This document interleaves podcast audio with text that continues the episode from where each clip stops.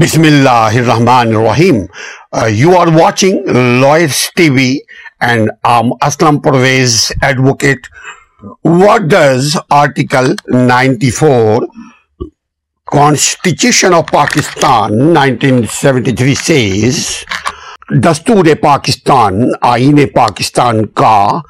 Article number 94 کہتا ہے کہ وزیر اعظم کا اپنے عہدے پر برقرار رکھنا یا رہنا یا ہونا،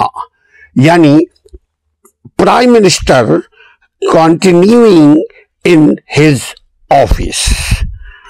پریسیڈنٹ صدر میں ask the prime minister to continue to hold his Prime Minister office until his successor enters upon the office of Prime Minister. یعنی صدر مملکت سٹنگ وزیر اعظم سے اپنے عہدے، اپنی جو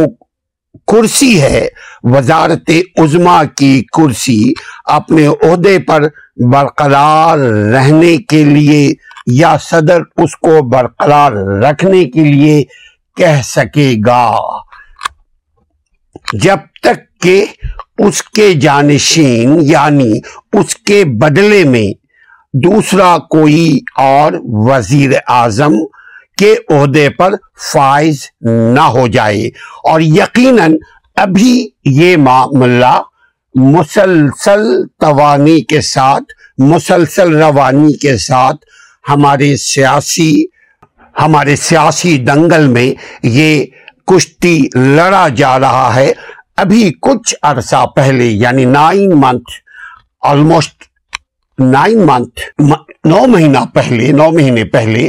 عمران خان کی گورنمنٹ کو پاکستان میں ایک 11 سے 14 یعنی 14 پارٹیوں پر مشتمل، 14 سیاسی پارٹیوں پر مشتمل ایک ڈیموکریٹک الائنس بنایا جناب زرداری اور جناب نواز شریف نے آپس میں باہمی اتفاق سے ساتھ رکھا. جناب مولانا مفتی محمود کے صاحبزادے مولانا فضل ur رحمان کو، اور انہوں نے ایک الائنس بنایا، اس کا نام ہے PDM. ان سبوں نے مل کر کے پاکستان میں عمران خان کی گورنمنٹ کو عدم اعتماد کے ذریعے گھر بھیج دیا، فارغ کر دیا. اسی آرٹیکل کی روشنی میں اب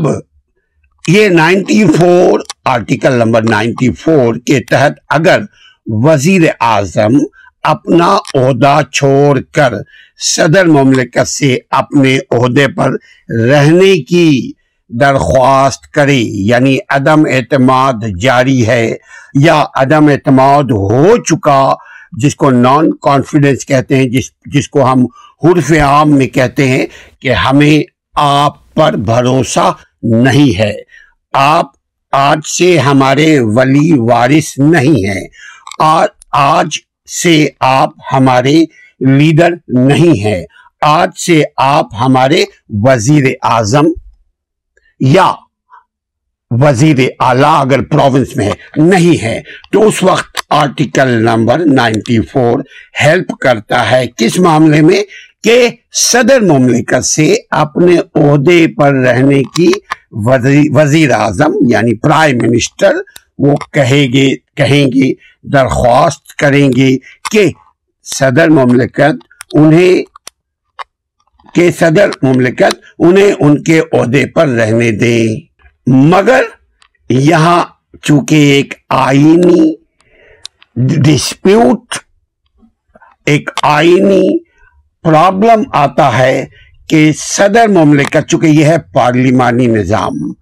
اگر اکثریت نے کسی کو نان کانفیڈنس کے ذریعے گھر بھیج دیا، پارلیمنٹ کی یہ وزارت عظمیٰ کی کرسی سے اتار دیا اور کہا کہ جی آپ اپوزیشن میں جاؤ، تو آئین پارلیمانی نظام حکومت میں ایسا ممکن ہے۔ اور ہمارے ملک کا یہ المیہ ہے کہ بہت کم ایسے حکمراں گزرے ہیں ہمارے جمہوری تاریخ میں جنہوں نے 5 سال کی مدت وزارت عظمیٰ کی کرسی میں بیٹھ کر گزاری ہو، جنہوں نے اپنے 5 ایئرز کو کمپلیٹ کیا ہو، کہ ایسا بہت کم ہوا ہے۔ ایک ہی مرتبہ ہوا زرداری نے، جب زرداری صدر تھے تو۔ اچھا، اس کے علاوہ بھی ایک مرتبہ ابھی ابھی ابھی بھی ہوا، پارٹی کم از کم کہ ایک مسلم لیگ نواز کی پارٹی، جب مسلم لیگ کو سپریم کورٹ کے ذریعے نااہل قرار دے دیا گیا تو ان کی جگہ پہ ایک اسی پارٹی کا ایک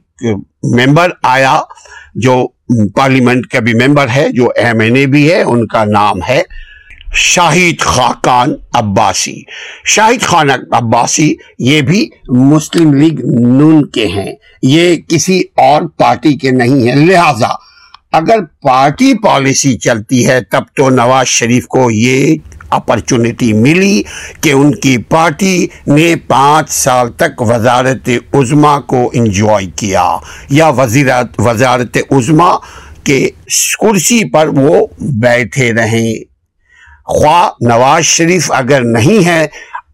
تو ان کے جانشین شاہد خاقان عباسی